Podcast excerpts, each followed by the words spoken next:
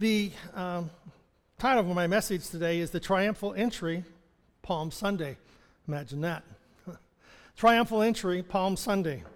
Palm Sunday is also called Passion Sunday. It is also the first day of the Holy Week and the Sunday before Easter, all commemorating Jesus and his triumphal entry into Jerusalem. We're going to read in Matthew 21 and uh, read about this triumphal entry. As they approached Jerusalem and, and came to Bethphage on the Mount of Olives, Jesus sent two disciples, saying to them, Go to the village ahead of you, and at once you will find a donkey tied there, with her colt by her. Untie them and bring them to me. If anyone says anything to you, say that the master or that the Lord needs them, and he will send them right away. This took place to fulfill the spoken word through the prophet Say to the daughter of Zion, See, your king comes to you gentle and riding on a donkey, on the colt, the foal of a donkey. The disciples went and did as Jesus had instructed. They brought the donkey and the colt and placed their coats on them, and Jesus sat on it. A very large crowd spread their cloaks on the road, while others cut branches from the trees and spread them on the road. The crowds that went ahead of him and those that followed shouted, Hosanna to the Son of David! Blessed is he who comes in the name of the Lord. Hosanna in the highest heavens. When Jesus entered Jerusalem, the whole city was stirred and asked, Who is this? And the crowd answered, This is Jesus, the prophet from Nazareth in Galilee. so, as Jesus enters into um, Jerusalem, he enters in what is called the Eastern Gate, or the Golden Gate, or the Gate of Mercy. And it is that gate that is located, if you're looking at the city of the walled city of Jerusalem, there is this gate that's kind of sealed over, and that is the gate that he had gone through. Uh, in his time, that was not sealed over, and it, and it opens to the Mount of Olives. So, this is where Jesus will be praying in a few days, and they will come and take him um, probably through this gate and into the courtyard where the temple is located. Um, the text also says that Jesus approached the Mount of Olives and he sent two of his disciples to the nearby village to fetch him a donkey and to ride the donkey into Jerusalem. And the people would place their cloaks um, on the road and palms. Well, the palms um, are laid down before him and represent victory, triumph, peace, and eternal life. So whenever we look at the palms, it's sometimes we, well, they're just palms, you know, it's you hand them out on Palm Sunday and people threw them on the road. But everything, everything has a significance. You know, everything has a significance and has stating something. And for the palms, it speaks about how that this is victory, triumph, peace, and eternal life and they symbolize the victory of our faith and over the enemies of our soul. It's, so it symbolizes a lot of things. So when we're looking at it, it's not just some little thing people turn into crosses. it, is, it is a very important symbol. And also, Jesus rode a donkey. You know, he rode a donkey. Well, Jesus was solemnly entering Jerusalem as the humble king of peace. Traditionally, entering the city on a donkey symbolized the arrival of peace rather than, you know, the, the emperor coming home on a, a white steed or stallion, which represented a conquering war uh, hero. So Jesus came uh, representing peace, and so he rode on a donkey. The donkey also represents the authority of God's word, meaning without the authority of God, the authority of God, the donkey, the, the base of support the prophet would have no power. The prophet would have no power if he were not supported by the authority of God's word. So, the spiritual meaning of the donkey. Well, in contrast to the Grecian works, uh, donkeys were portrayed in biblical works as symbols of service, suffering, peace, and humility. So, here is the Prince of Peace riding an animal that symbolizes peace. Um, They are seen in a positive light throughout the stories in, in, in Israel, and also the donkey that Jesus is riding or ha- is riding upon, not the particular donkey, but that Zechariah writes about it in Zechariah 9 9. Rejoice greatly, O daughter of Zion. Shout aloud, O daughter Jerusalem. Lo, your king comes to you, triumphant and victorious is he, humble and riding on a donkey, on a colt, the foal of a donkey. so here we have the Prince of Peace. We have the, the, the animal that he is riding upon, symbolizing that. And then you have the, the palms laid on the road, which speak of victorious and triumph. So, so you see, all these things all have an imagery that is going on that is, that is speaking to the people about Jesus and about what he is doing. So it's, it's more than just Jesus going for a ride. It has a very important significance.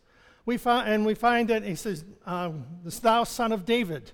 Now, we would know that Joseph is, the, is not the biological father, but remember, whenever we look at in the, in the New Testament, talks about adoption, that, that we are adopted as the, as the children of God. Well, adoption in the um, New Testament sense is saying to us that we have the same rights as the, as the child. So the adopted child and the child have equal rights. And so when it's saying that thou son of David, it is declaring that Joseph has adopted, as it were, Jesus as his son, but also Mary is of the house and the lineage of David. So we have both husband and wife, but we know that Jesus is not the, uh, that uh, Joseph is not the father. But in the lineage, both of them represent the house of David. And so here is Jesus coming, and he is being declared as the Messiah coming from the house of David. The people cried, Hosanna. Excuse me, I'm really somehow dry today.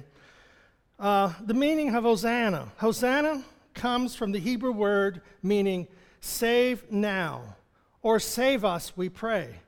So when they are crying Hosanna, Prince of Peace, he's riding on the animal, speaking of peace. He's the palms speak of victory, the you know uh, of, of being a triumph, and you know the victory's already won, and now we have them saying Hosanna to the highest, which again is saying, Save us now.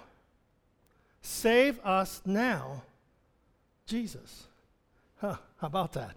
Save us. Now, why would they want saved from the Roman government, saved from the Roman soldiers? Save us now, Messiah. So, all of this is, you know, as we're coming into, walking into Jerusalem with Jesus, we're seeing all of this take place. The, and in, in Psalm 118, 25, it was, it's, it's a psalm that they are um, basically quoting whenever they are saying about Jesus riding into Jerusalem and crying, Hosanna. The stone that the builders rejected, this is verse 22, became the cornerstone. So Jesus, the one, the psalm is telling us about how that Jesus will be rejected by the spiritual authorities and he will be the chief cornerstone. He'll be the one that holds it all together. Remember, the cornerstone is not like we put a cornerstone in the corner of a building, but their cornerstone or capstone is an arch in which it is at the top, which holds the arch in place. So that Jesus is the stone the builders rejected. The Lord made this happen, and we think it is wonderful. This is Psalm 118. This is the day the Lord has made. Let us rejoice and be glad in it. The people say, Praise the Lord. The Lord saves us. Hosanna. And the meaning of that word in Hosanna there is, Lord, please save us. Lord, please save us, Lord. Please make us successful. this was a shout of victory to honor the king's return after winning a war. So here is this psalm being declared about Jesus coming back into Jerusalem. And these words are words that are drawn from an Old Testament, you know, this psalm, and they're being declared as Jesus is riding into Jerusalem. Welcome the one who comes in the name of the Lord. The priest answered, We welcome you to the Lord's house. So when Jesus entered Jerusalem, And we, the, following this, you know, in other scriptures, we find where Jesus enters into Jerusalem, and where does he go? He goes to the temple. and it, in, in uh, one of the Gospels, he goes in there and he upsets the money changers and, you know, throws out and says, My house is a house of prayer. But in this psalm, it talks about the Lord is God and he accepts us. Tie up the lamb for the sacrifice and carry it to the horns of the altar. so as you look at this psalm, we find that it, this is Jesus is fulfilling this psalm. And the psalmist is writing about this, about the Messiah entering into Jerusalem and how uh, they will cry, Hosanna. And, you know, this is the stone that everybody rejected the builders, the people of, the, of Jerusalem, the priests and the Sadducees, and all them rejected. And Jesus rides triumphantly in there and goes into the temple, the place where he will be the Lamb of God and placed upon the altar. Wow. Jesus, save us now. So, all of these things speak of triumph. Excuse me. All of these things speak of triumph. They speak of victory. They, think of, they speak of success, achievement, conquest. So when Jesus rides into Jerusalem, he is celebrating he is celebrating who he is, the Messiah. But it is celebrating the past victories, the present victories, the future victories.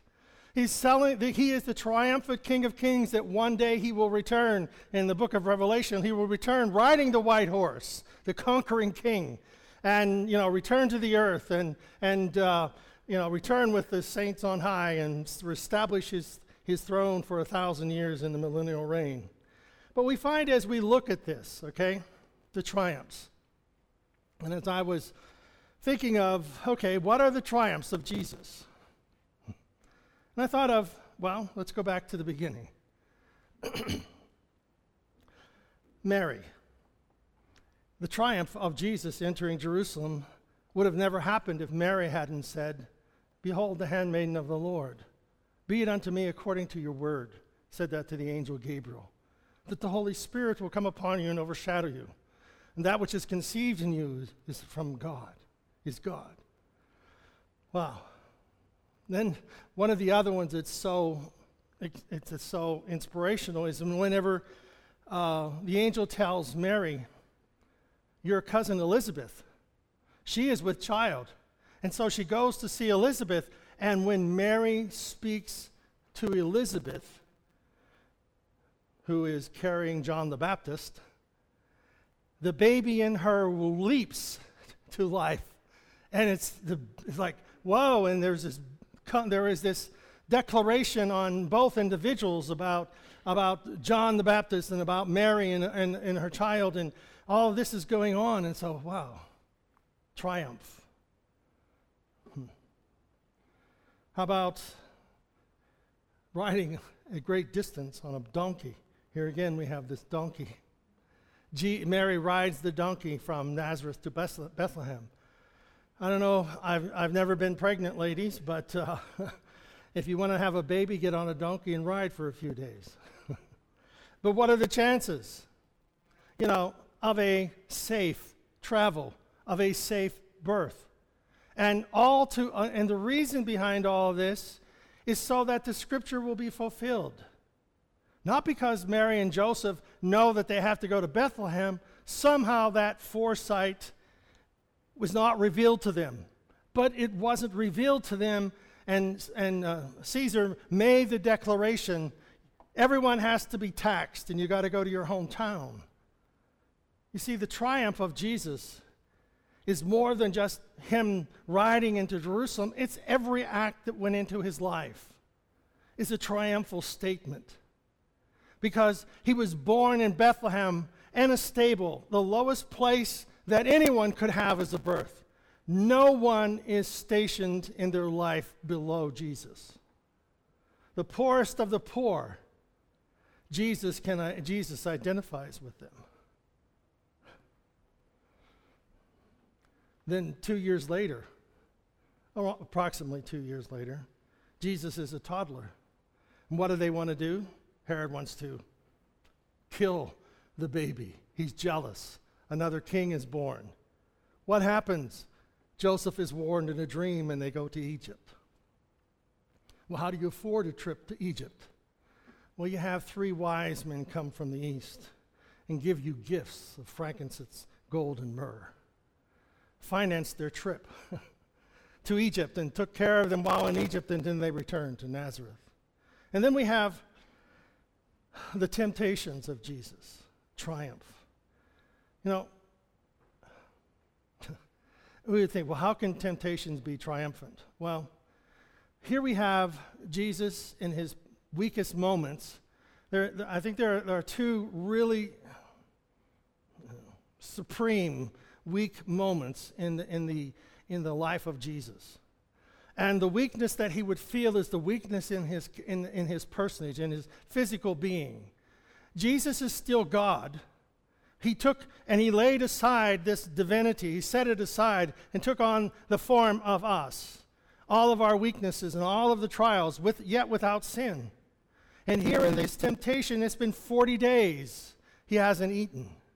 So he's at his weakest point. And then the other weakest point is whenever he is in the garden and his soul is in great turmoil, knowing the suffering that he is going to undertake, but also knowing the sin of the world, the darkness of death.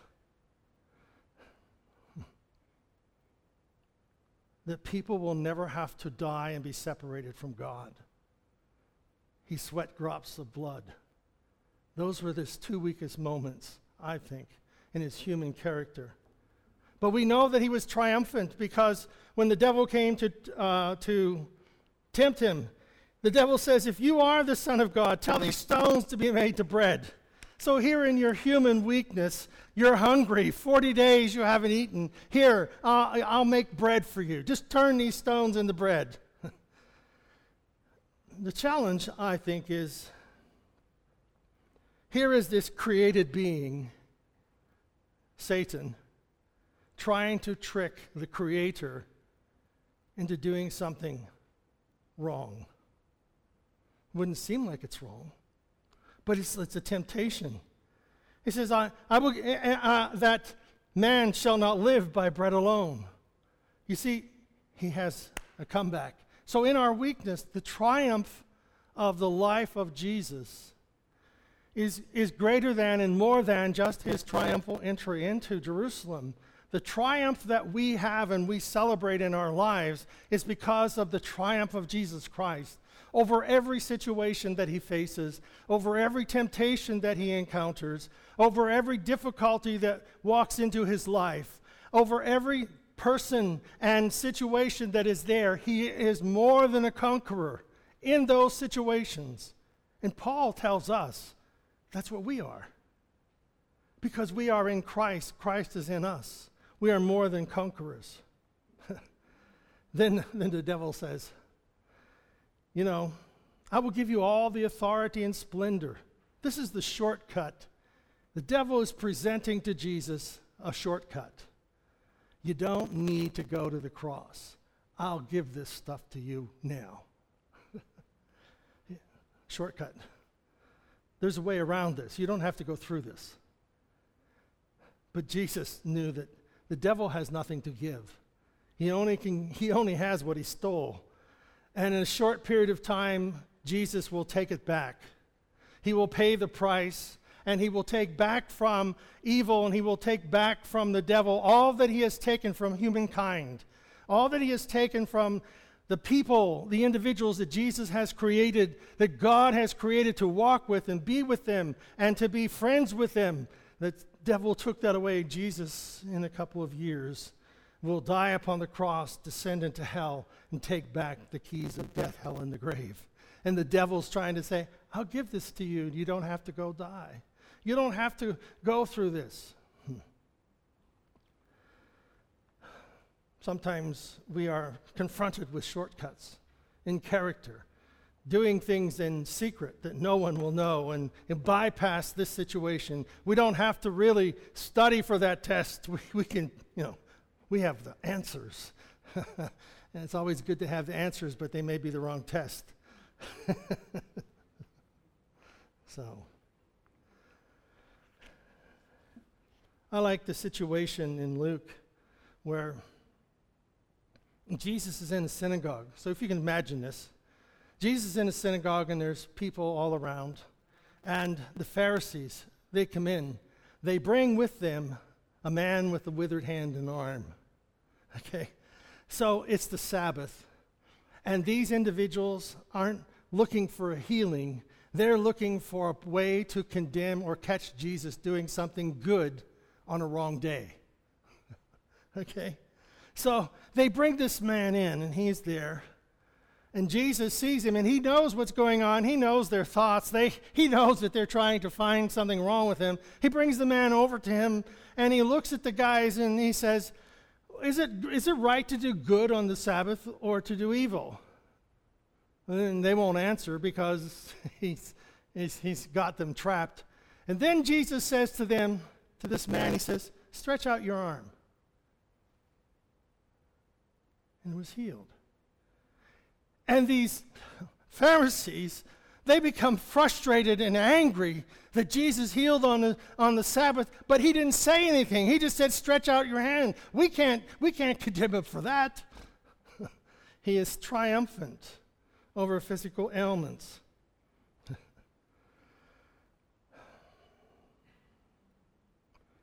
We find that he is revolutionary in his thinking and his ideas. If you want to be triumphant, recognize that blessed are the poor in spirit. Wow, for they shall see God. Blessed are those who hunger and thirst after righteousness, for they will be fed. Triumphant over relationships, triumphant over attitude. Seek ye first the kingdom of God, his righteousness, and all these things will be added unto you. that God has come to live within us among men. God has come to live with us in our hearts and our lives. Love your enemies. Do good to those who despise you. Pray for them. Sunday school lesson this morning. Turn the other cheek. and the answer to that was when you are confronted with evil, you don't have to run away from it.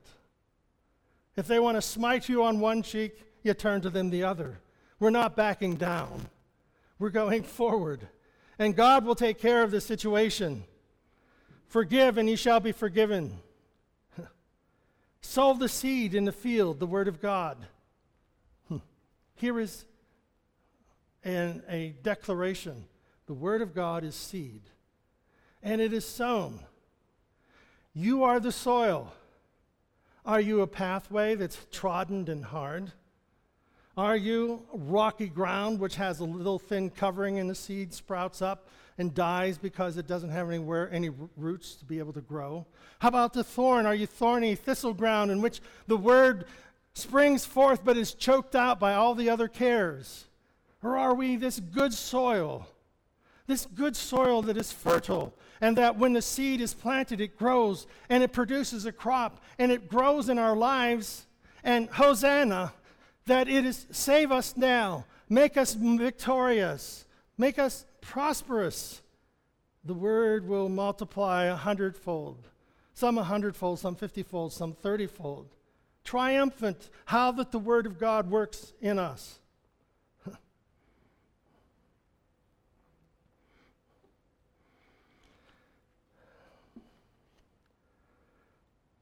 I think when Jesus came across the sea, Galilee, there's a number of things that happen at the sea or on the Sea of Galilee. Once he's with, his, he sends his disciples across. In the middle of the night, there's a storm, and he comes walking on the sea.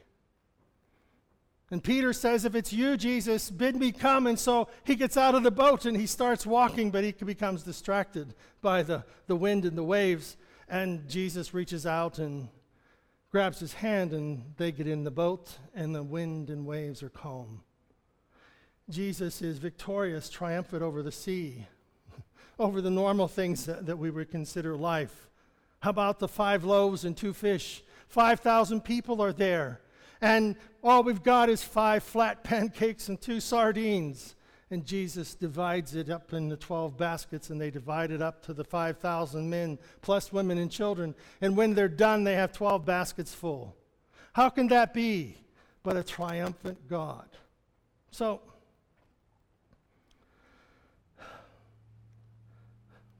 whenever I think of one of the other challenging places, I think of Mary and Martha, whom and Lazarus.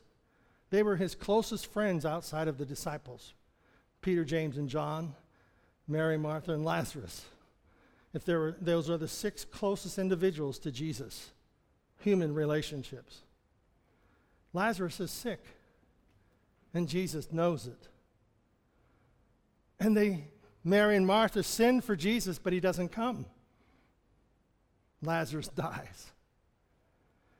You know, and this is whenever we face those places in life where God could have, but He didn't. And we don't understand. But you see, when Jesus arrived, Mary comes to Jesus and says, Jesus, if you'd have been here, my brother wouldn't have died. Jesus confronts her and says, I am the resurrection and the life. Oh, yeah, we know he's going to rise at the end. Mary, do you believe this? Triumphant. Do you believe that he is victorious? Martha comes out, and Martha is the one who is closest to Jesus because a few weeks late, earlier, Martha's there, and Mary's getting, you know, Mary's in the kitchen saying, Jesus, tell Martha to get in here and help. And, and Jesus, Mar- Mar- Martha, Martha, he says, she, Mary has chosen the, the, the better of the things. She wants to know, Jesus, if you'd been here, my brother wouldn't have died. Jesus again, I am the resurrection and the life. Do you believe? You see, part of what we are and part of what we are challenged with is what does all this mean? What does all this mean? I mean, look at our life. Look at the situations that have happened. Look at Jesus riding into Jerusalem. They're hollering Hosanna and, and throwing palm branches on the ground. And what does it all mean? Well, it means that Jesus is victorious, He is triumphant.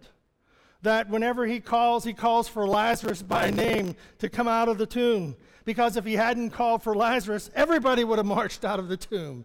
And so it is this victorious Jesus who mentions one name and calls one man from the dead, and Lazarus walks out of that tomb. So Jesus comes triumphantly riding into Jerusalem. What Christ has triumphed over, so have we. He says, Because I live, you shall live also.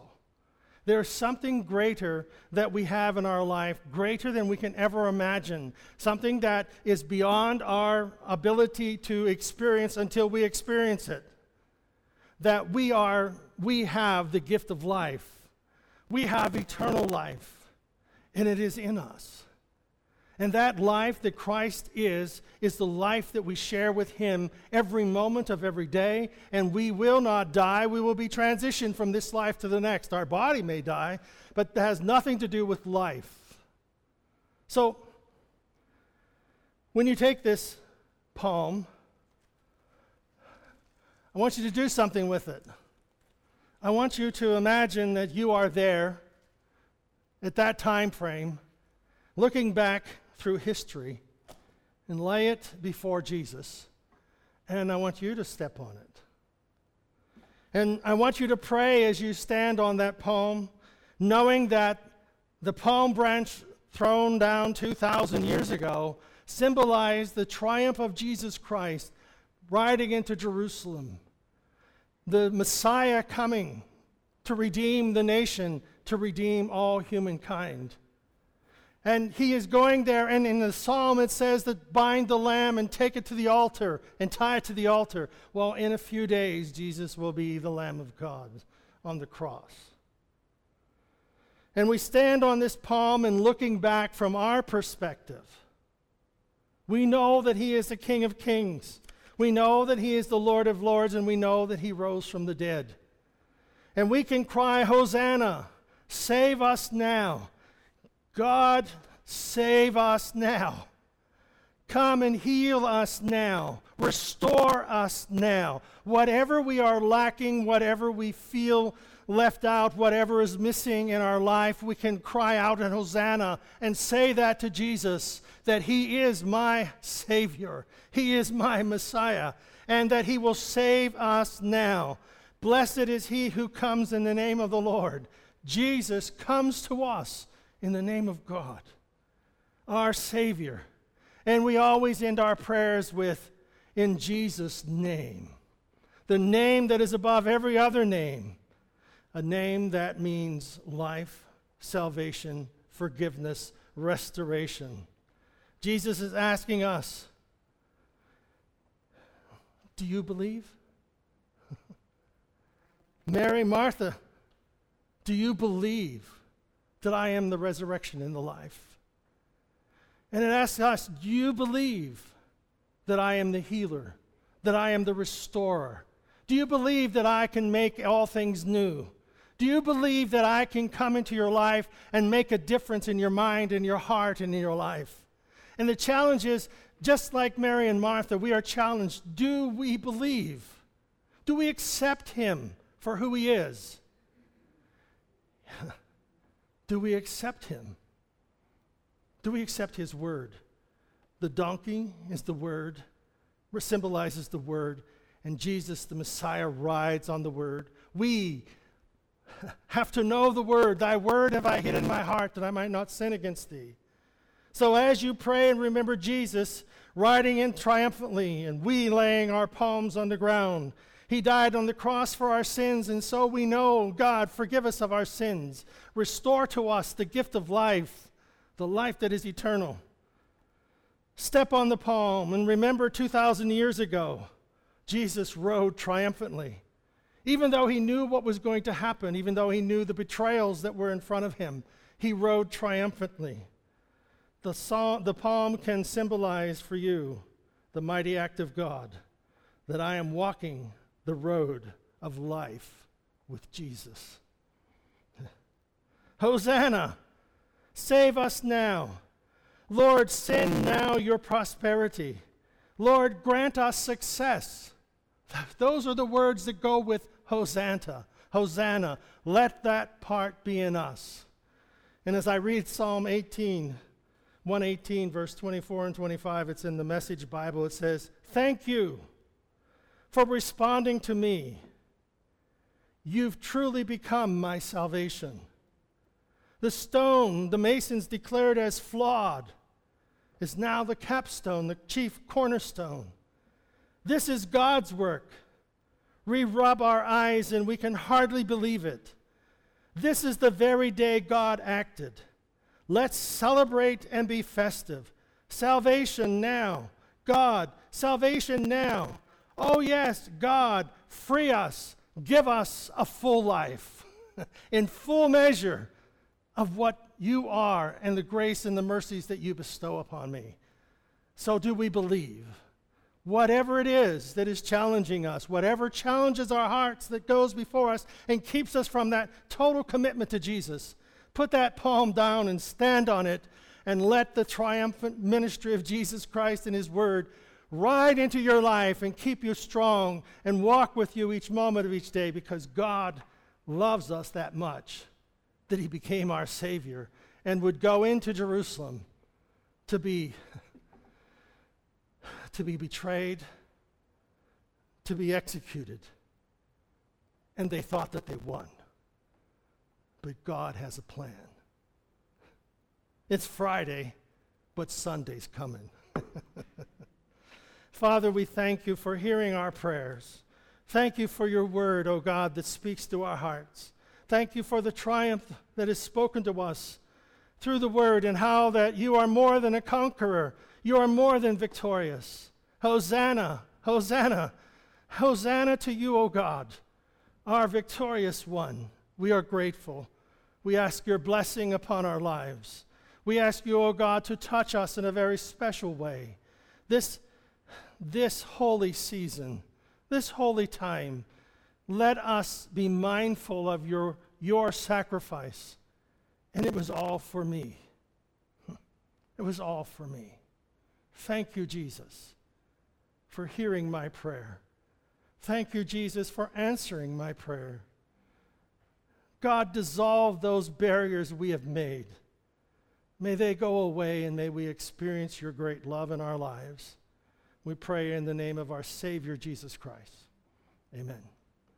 Hosanna to God in the highest. Amen.